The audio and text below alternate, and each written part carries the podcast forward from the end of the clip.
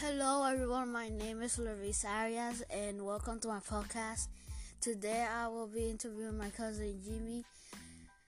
Today, I'm going to be asking him some questions about how COVID 19 has affected his life, and hopefully, we can gain a better understanding of his experience.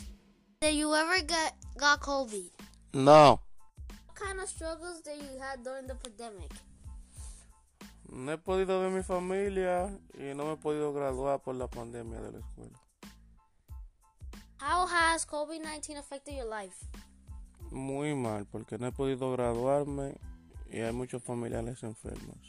What kind of things do you keep to be safe?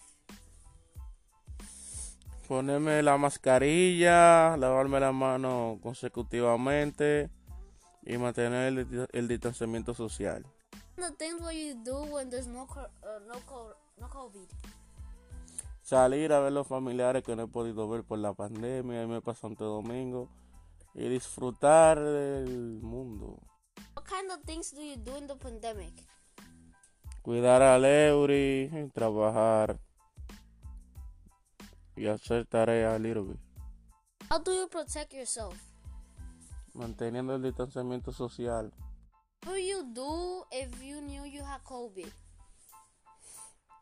Eh, rentar un apartamento y me lejos a mi familia para no afectarlos. This podcast ends here, and thanks everyone for listening. Bye.